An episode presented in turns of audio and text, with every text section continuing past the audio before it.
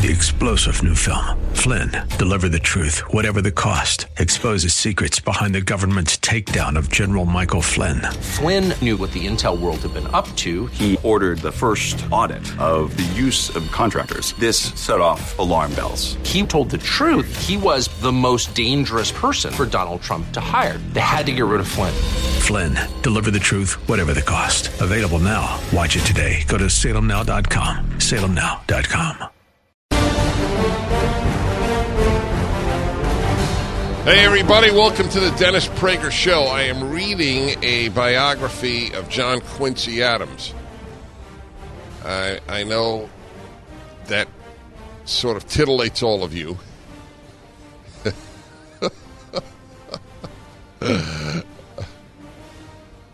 Less than the word titillate. That is very intelligent. You know, they say that if you have a bright engineer, your life is made. That's in Ecclesiastes.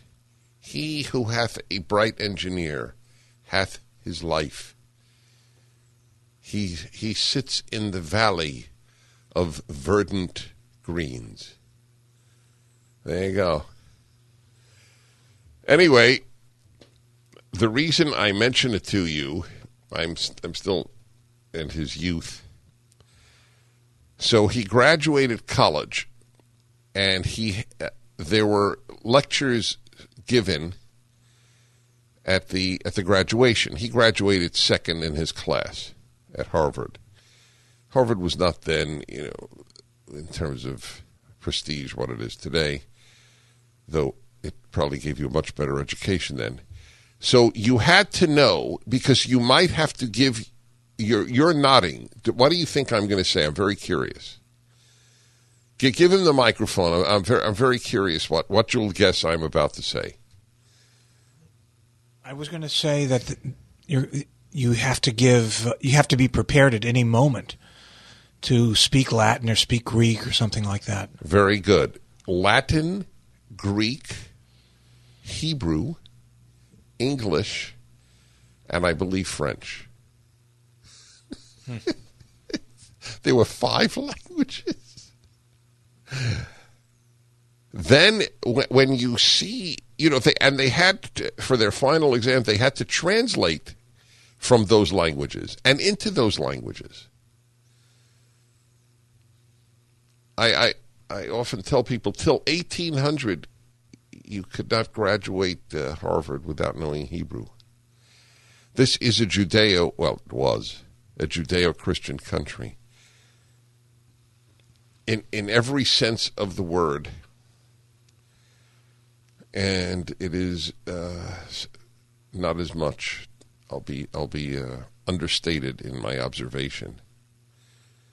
But the reason I mentioned it was not for the Judeo Christian point, it was to show you what was expected of a college graduate in the late 18th century I, I'm not sure that the average graduate would know what Latin is. I mean, Latin, Greek, that, that's a challenge. Hebrew is a challenge. I mean, we're not talking cognate languages like the Romance languages. His French was so good because of his time spent in France that he, he often wrote, uh, just simply wrote thoughts in French. John Quincy Adams. The love of his life, do you know about that? She was 15 years old, and he was about 21, which is very, very common then. People just grew up then. It's very interesting, isn't it, when you think about it? Today, if if you have relations uh, with a uh, with a girl under 18, you go to jail. Then you married a girl under 18. Part of the reason was, of course, people lived so many fewer years and so many women died in childbirth.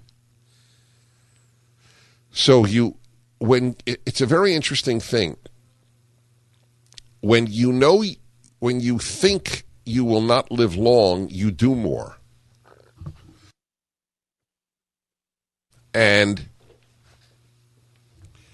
uh, when you think you'll live long, you waste a lot of time. I mean, this makes sense, obviously. If you knew you'd live till 200 and somebody said, you know, there's a book you should read, you'd say, okay, I'll, you know, I'll do it in 26 years. I, I've always uh, said this because it's true. Death gives life meaning.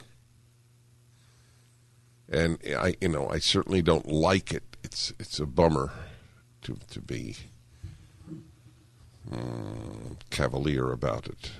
It's it's it's a painful thing that everyone you love will die, and you will die, and I will die. On on the other hand, it does in fact infuse life with intense meaning. All right, everybody, welcome to the show. Two California schools named for Washington and Jefferson will be getting new names after Black Lives Matter push. This is a news report from Fox News yesterday. Two San Francisco area elementary schools named after a pair of founding fathers who owned slaves will get new names after a school board approved a Black Lives Matter resolution last week. Boy, Black Lives Matter, the organization, went from ra- radical fringe to mainstream, be- not because it changed, but because the uh, the dominant culture moves leftward at the speed of light. That's it's an amazing thing. Even putting Black Lives Matter aside, the notion that schools would no longer be named after the people who founded the freest country in human history. I don't know how anything will be named after almost anybody. But it doesn't matter what it says. The, the most important point is, aside from the incredible lack of wisdom, you don't judge people's behaviors the same today as you did in their time. You judge them according to their time.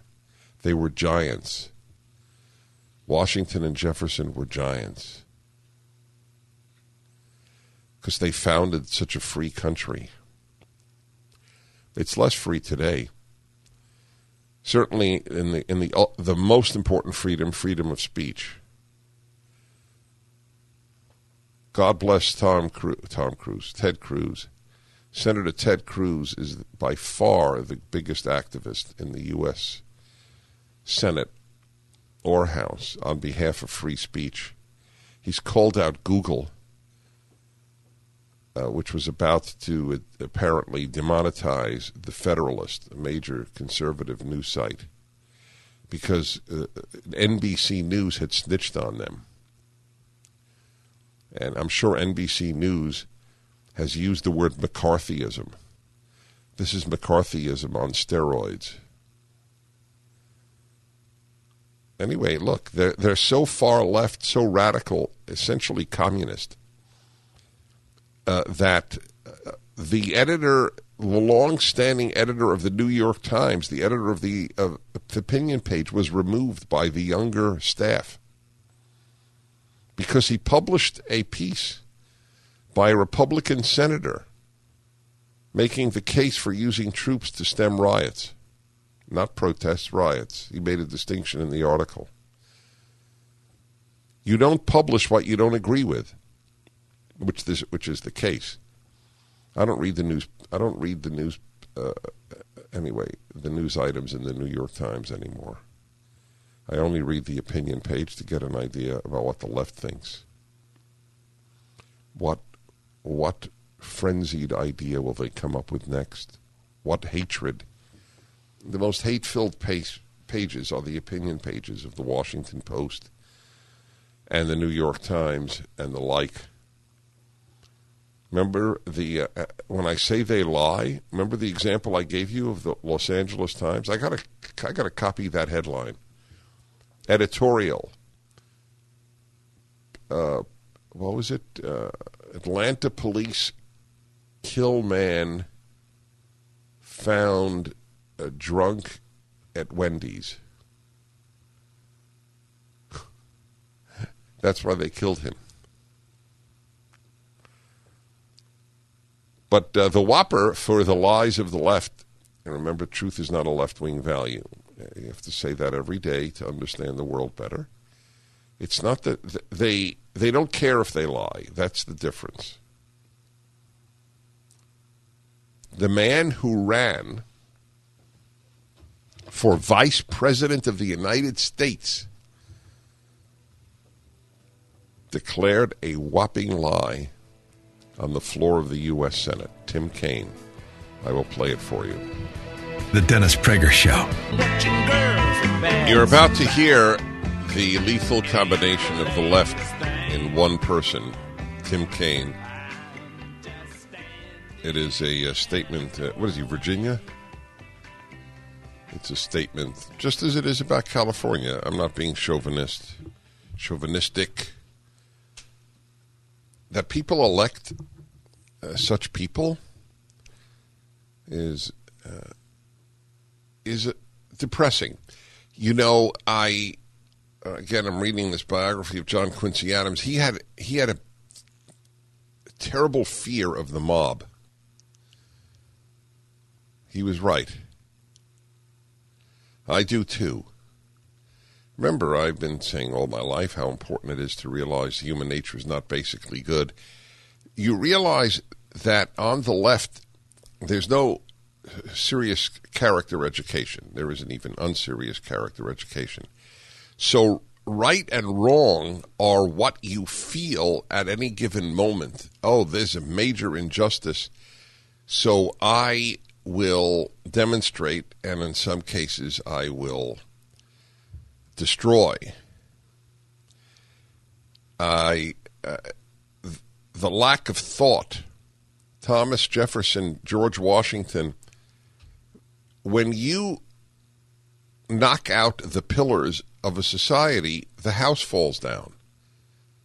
Is that not obvious? That's it. That's all you need to know. You can't still have your house if you knock out the pillars.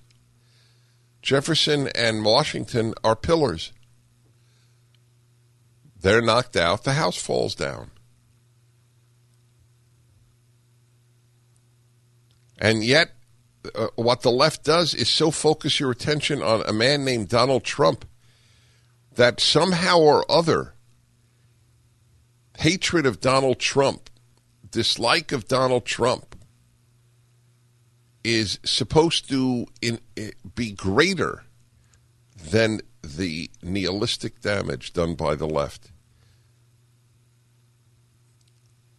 Let's hear Tim Kaine, who's on the floor of the U.S. Senate. We need to ban racial and religious profiling. We need to hold police officers and police departments accountable for violent, reckless behavior. We need to promote better training and professional accreditation. I'm sorry, how did, how did we get to that? That's not what I have here. I, I don't have no interest in, in uh, his thoughts on the current situation, only on what's written here the first American, African Americans. So when you find out, let me know. What he, what he said was the United States invented, created slavery. The United States created slavery. They'll say anything. It's the twin pillars lying and defaming. The, those, if you knock out those pillars, then the, then the house of the left crumbles. Just as if you knock out Jefferson and Washington, the American house crumbles. We created it. Isn't that a fascinating thing? Yep. It got created, that is slavery by the. About this in Virginia. The first African Americans into the English colonies came to Point Comfort, Virginia in 1619. They were slaves. 1619, you got it? Will, this is the New York they Times landed effect. In colonies that didn't have slavery. There were no laws about slavery in the colonies at that time. The United States didn't inherit slavery from anybody. We created it. It got created by the Virginia General Assembly and the legislatures of other states. It got created by the court systems in colonial America and sense that enforced fugitive slave laws. It was, we created it. And we created it and maintained it over centuries. And in, in my lifetime, we have finally stopped some of those practices, but we've never gone back to undo it. Really? Stopping racist practices at year 350 of 400 years, but then taking no effort to dismantle them is not the same. Okay, as it's, truly it's, it's mumbo jumbo. You realize that? This man is a U.S. senator. He-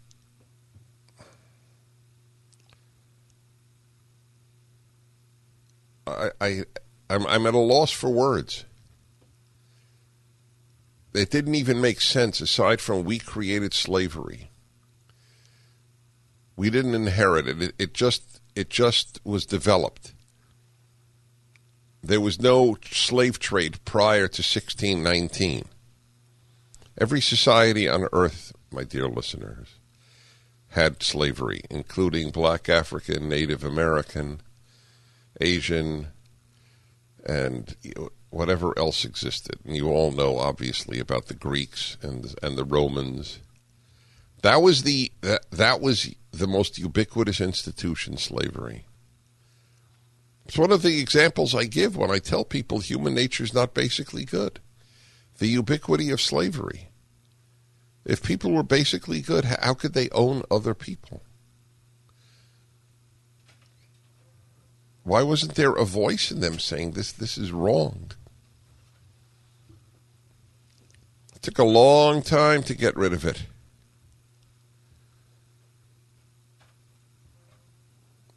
Now, yes, I got I just got a sheet. Two schools honoring Washington and Jefferson to be renamed in support of Black Lives Matter. That I didn't know. I knew that they were being renamed.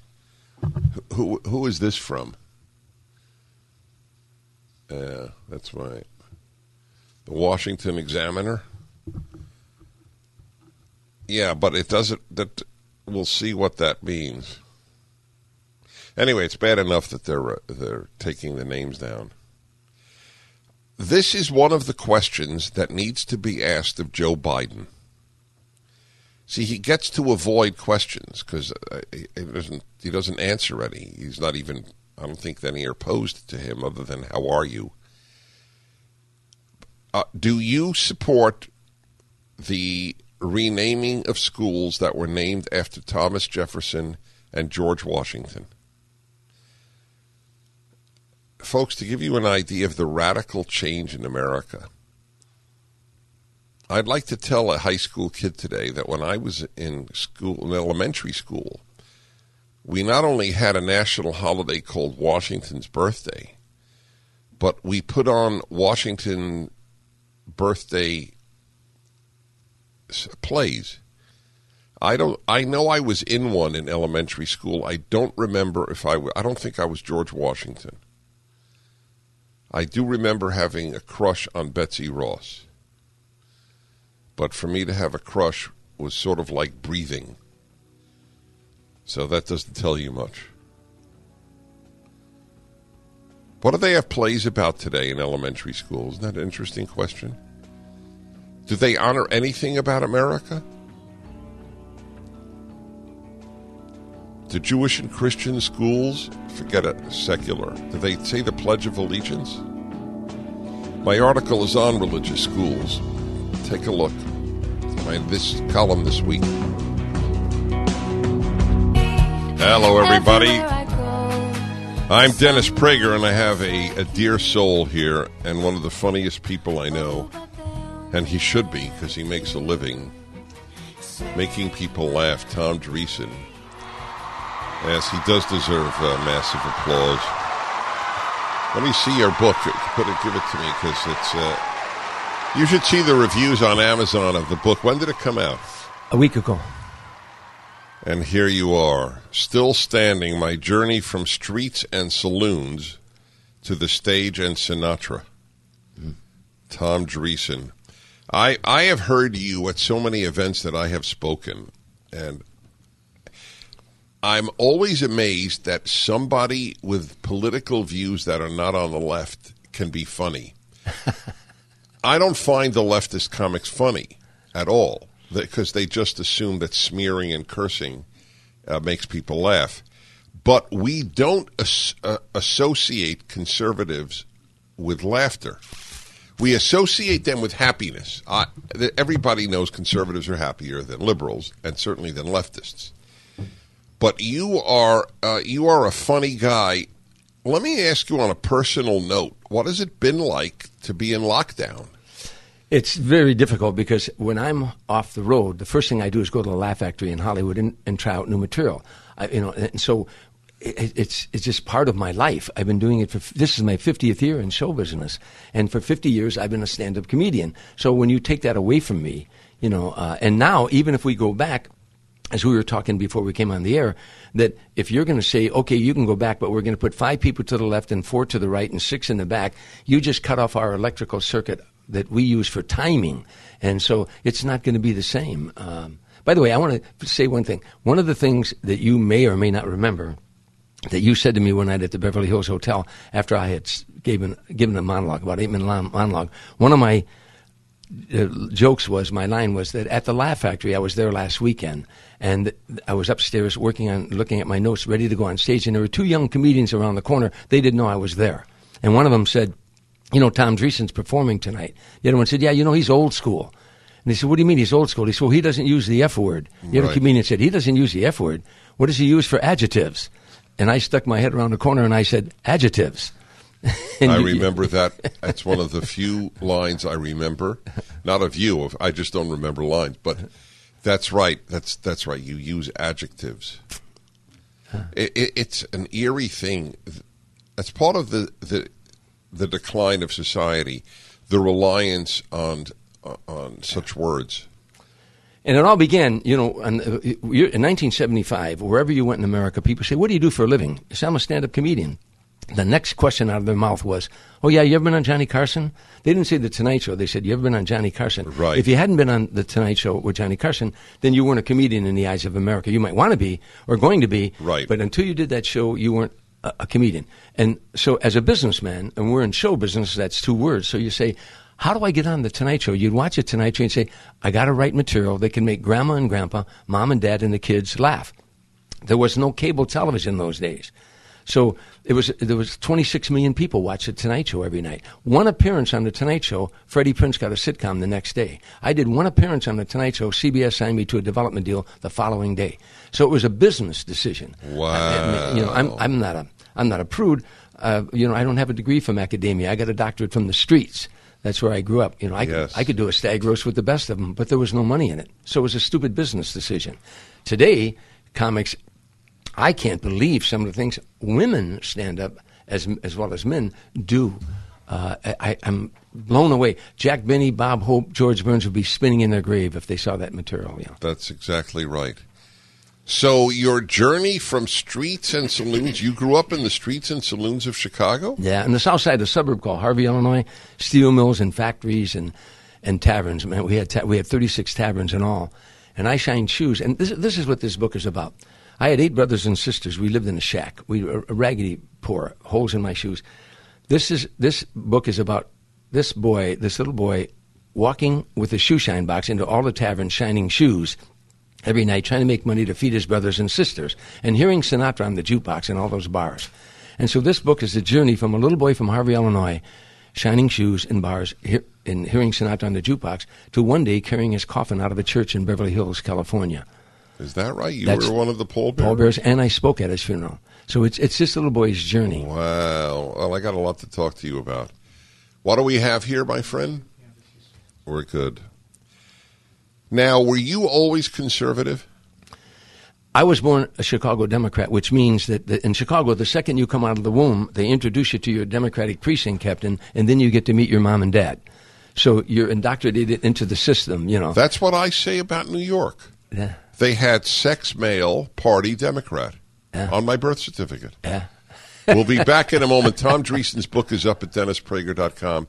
This is a great time to laugh. It's very necessary, and this will make you do that. Read the reviews of the book at Amazon. It's called Still Standing, Tom Dreesen.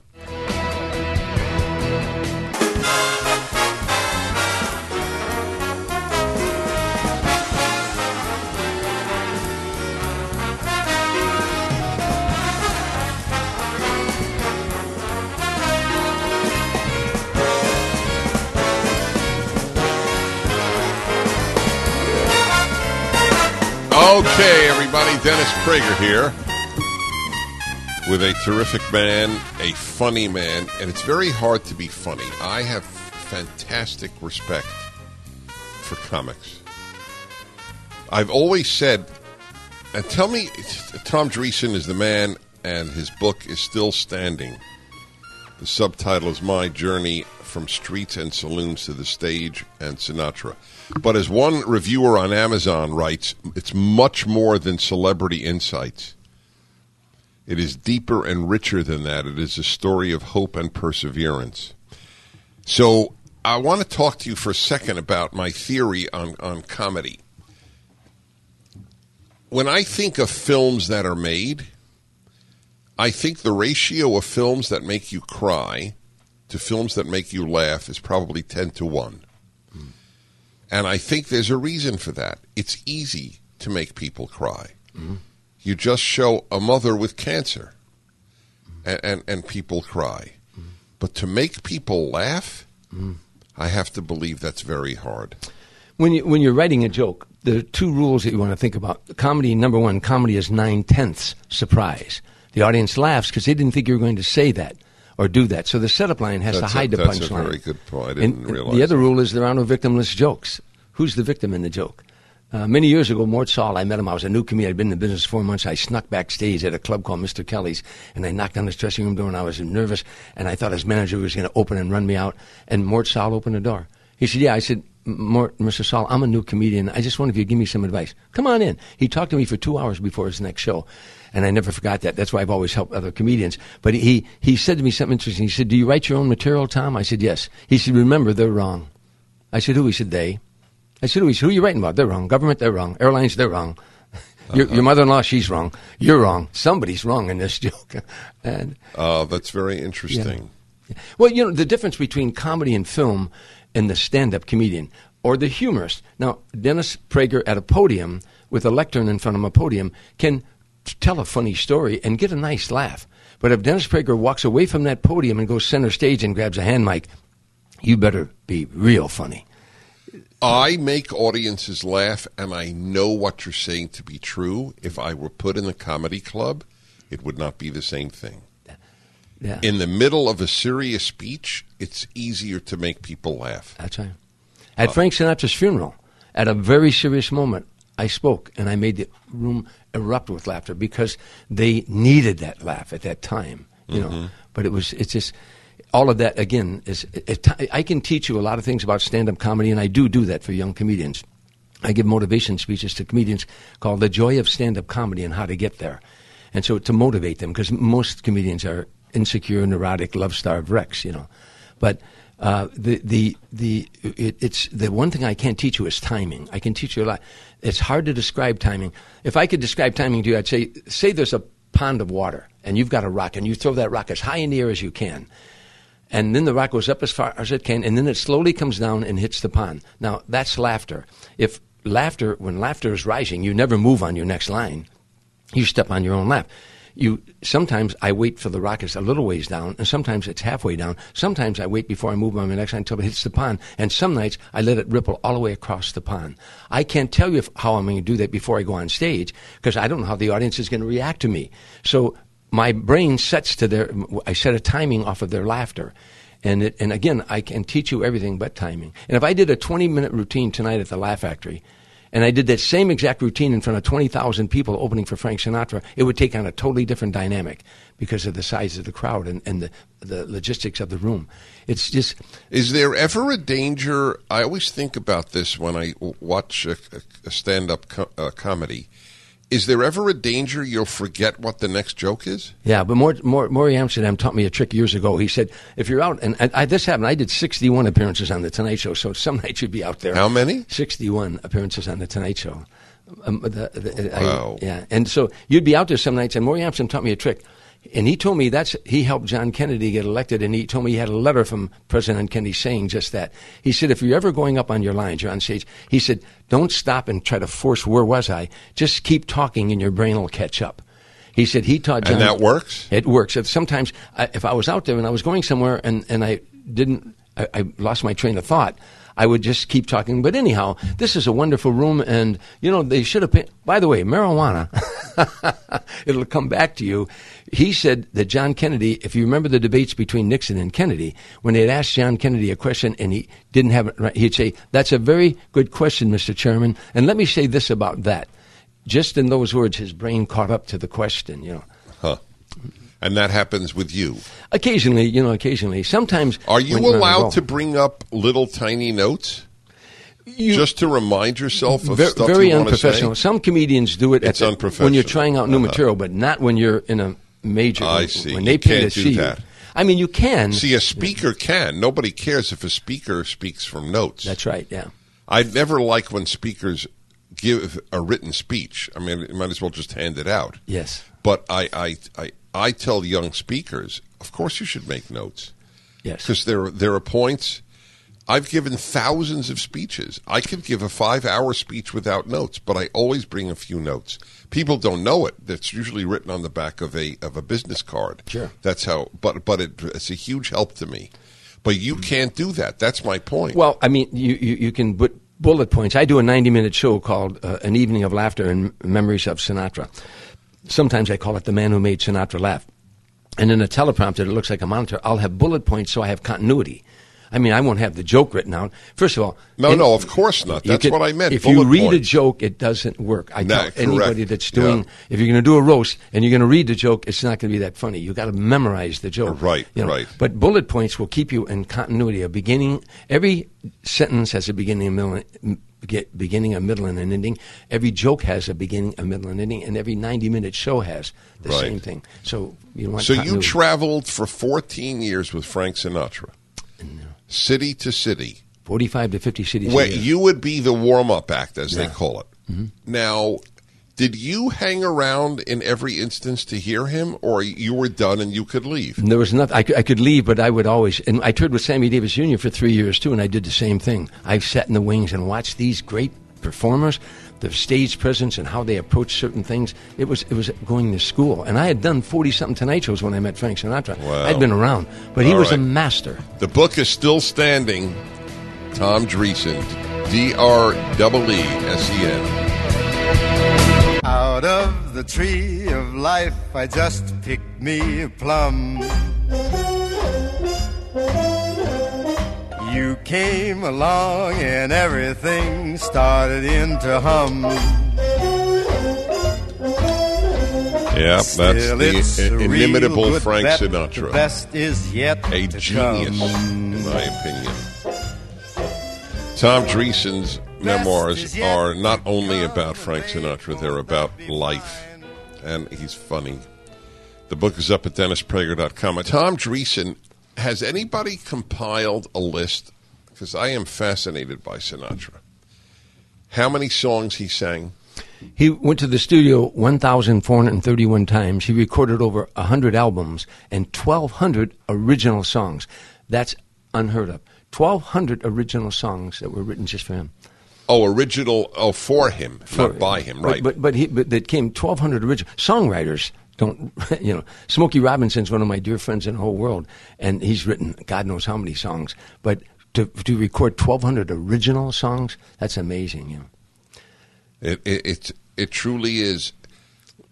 In a nutshell, did those fourteen years fly by? Now, when I look back, yes, they did, and and I, and I knew that day would come someday. In the 14 years I toured with Frank Sinatra, I turned down more sitcoms, more shows than most comedians get offered in a lifetime, because I knew this was an end of an era. And I had toured with Sammy, did the Dean Martin shows, and now this was the end of an era. By the way, it's a that's what my book is about. It's a show business that you you it was before and will never be seen again. That's right. So it is. The book, my friends, is still standing. And I'll tell you this if you, uh, when we do get back to normal life, God willing, and you have an event, you should bring this man because it's important for conservatives to laugh. Important for anybody to laugh, obviously, but uh, we're in a very tense time. God bless you, my friend. You do great work. Thank you, thank Ellen, and thank Susan. That's a deal. I will do so. All right, everybody. Male female hour coming up on the Dennis Prager Show. The Dennis Prager Show, live from the Relief Factor Pain Free Studio. Wait till you're locked in my embrace.